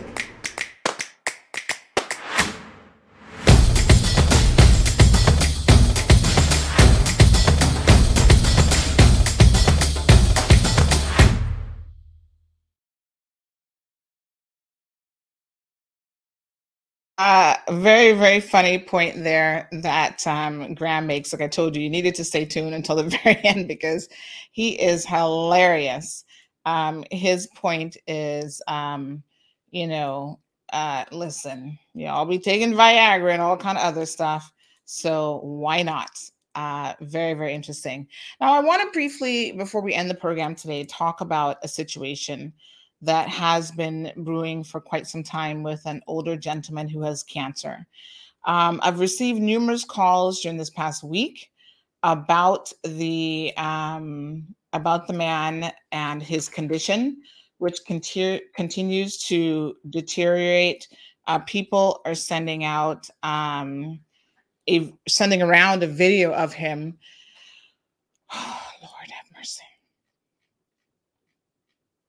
I don't even know how to address this, but let me say this much. Back in May, before the election, it might have been April actually, this man, it was early May, I'm just looking at some messages here. This man came to my attention because someone contacted me about his condition. I think he's originally from the BRAC. He has some connections to the BRAC. And he has cancer that has disfigured him severely. So his ear and part of his face, right? Different organizations have reached out to him in an attempt to offer him assistance, but he has basically said he went to the hospital. They kind of helped him as much as he can. He would need treatment. He would need surgery and different things. And he has said that he doesn't want any. He seems to be competent enough to make these decisions for himself. And he said that he doesn't want any. And so no one can force him. All you anti-vaxxers have been saying this. Well, they can't force me to take a vaccine. Well, they can't force you to take medical treatment. They can mandate vaccines, but medical treatment, you can certainly refuse. If you wish to just die with whatever you have, that is entirely your choice. What has been happening recently, I think, is that he's been out in public. So I got a phone call earlier in the week. Miss Sandra, there's this guy hanging out at the park, at Airport Park. This is a very disturbing situation to the children there. It smells horribly because basically it is cancerous skin that is like rotting. And I don't want to show you the pictures because they're extremely disturbing. I've not watched the videos that people sent me because I don't even know if I can stomach it right now. But I have seen the videos and they are, I've seen the photo. Someone sent a still photo and it is unbelievable how much he has deteriorated. I mean, his entire face, like it's open and it's horrible. So the person's like, he's staying at the park, like kids are seeing this, they're being exposed to this, because of his condition, there's an odor, somebody needs to do something. The problem is he doesn't want anybody to do anything for him. So even when people pick him up and take him to the hospital, he will check himself out and just leave. So I don't know what more can be done. If he refuses the help, someone just messaged me last night because this was the person I was dealing with who was trying to help him, one of the people. And I said, our friend is on radar again. And they said, yeah, I know. I couldn't sleep last night after seeing the video. He was hospitalized for quite a while, but walked out, which is what he does. So he doesn't want to stay in the hospital, folks. And unfortunately, he looks really, really bad. Now, I don't know who decided to videotape him, but somebody has, and this tape now is in circulation. So ironically, the time before one of my recent trips to the BRAC, he was actually on that flight, and he does groan and moan and make a lot of noises. He had his face for the flight covered up. He was wearing his mask and he also had the face covered so that he couldn't openly see it. But of course, with the noises and stuff, I'm guessing he's probably in a lot of pain. And the noises and stuff that he's making, a lot of people were like staring at him. And there were some kids on that flight as well. And they were looking at him, trying to figure out like, what's his issue kind of thing. He has cancer, folks. And he was refusing to be hospitalized. He doesn't want to be hospitalized. He wants to walk out and about. you know, he had an active life at some point. He was, you know, walking around with his coconuts, doing his little hustle in town for many, many years. Someone said to me, which I did not know this, and this is news to me, but apparently he had access to some money and he'd given some Honduran girl $8,000. I don't know where he got the $8,000 from, but that was probably all his little life savings. And he'd given it to some Honduran girl. I don't know what that was all about. And then another person took $4,000 out of his pension drawdown. Why would anyone be trying to take advantage of this poor man? I have no idea. I don't know if he doesn't have any close relatives or really what the situation is, but it's not a good situation, folks. It is very, very dire. And I just wanted to give a little bit of background information on this in terms of how I've come to know about it. And yes, I'm aware of his situation. From May, I have been trying to intervene in some fashion through others, really, not trying to take the lead on this because this really isn't, you know, that type of a situation. But unfortunately, it just hasn't happened. You know, in June, we'd heard there's a rumor circulating June the 6th that he had died. And that rumor, thankfully, was not true. The man, he's tough, I must say. He is hanging in there. So, you know, what we know is that his this is how someone described it, because I'm not going to show you the pictures. It was his ear at one point that was bleeding, was pretty much dropping off. And the doctor took a look at it, and he said that literally you can almost see the inside of him because his face is rotting away from the cancer. He is considered a runner and a hoarder. So that complicates the situation. You know, Ark was trying to help, other people trying to help him. I know Kenneth Bryan was trying to provide some assistance, even if they could have gotten him to clean, proper accommodations and environment, being monitored with medical supplies and food, and just making sure at least he takes that. But it presented an issue.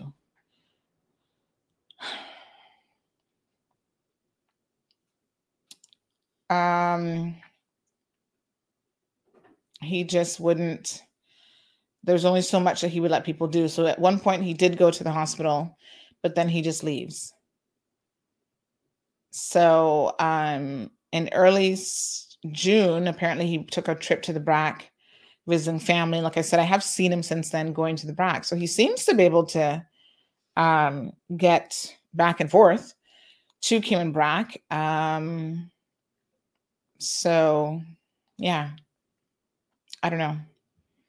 What I would suggest, though, that it probably doesn't help his situation to be circulating the videos of him and the images of him. Yes, it's one thing to take them for the purposes of getting him help, knowing that he's refusing to take any help.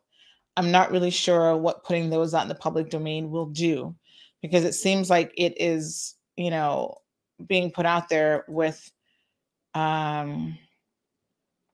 misinformation, as though no one is trying to help him. And he has been offered help. He has been taken to the hospital, put in the hospital. And then I guess when he starts to feel a little bit better, he just leaves. Sad situation, folks. I don't know what else to say about it, but I did want to discuss it briefly for the purposes of at least notifying you all that I am very much aware of the situation. I've been aware of it since late April, early May. And people have made some serious attempts to try to assist this gentleman, but to no real avail. It's sad. All right, folks. But, you know, I mean, I don't know. He's hanging out at the park, I heard, at Airport Park and other places. And people are just finding it very disturbing. But isn't it something that we can find that disturbing? But yet, you know, there are people in the hospital who are dying from such ailments, and they have that's their quality of life. And I guess it's out of sight, out of mind kind of mentality where, you know, if we don't see it, then we're not going to worry about it, I guess. I don't know. Following up on a couple things on at the judiciary for you, as you guys know, this week I was in mommy mode kind of full time. So I haven't been to court this week at all. My daughter does go back to school tomorrow. Yay! So I might get a chance to go by tomorrow. There's something that has been brought to my attention, someone that was in court that is sitting on one of the government boards, and people are asking for an update on that. And folks, that's what we're here for. We're just bringing you the information, bringing you the cold hard truth. You do with it as you wish, you know, and it is what it is. We're going to bring you the facts and you can decide whether it's relevant to what's happening or not. Anyway, good people, please have a wonderful day. It is Thursday. I can't believe how quickly this week went by. I feel like this week went by pretty fast. Tomorrow is Friday. We're going to have, we need to pick a song. If you have any suggestions from 1991 for Blake and Aaron in the morning, send those to us and we will make a recommendation of their Throwback Friday song. 1991 was a good year. So folks, again, thank you all so much for tuning in. Please have yourselves a safe, productive, wonderful day, and we'll be back here tomorrow morning. Thank you for tuning in to another edition of The Cold Hard Truth. Make sure to check Facebook for showtimes and more information and the latest news at CaymanMarlRoad.com. Subscribe to our IG and Facebook pages to get the latest happenings.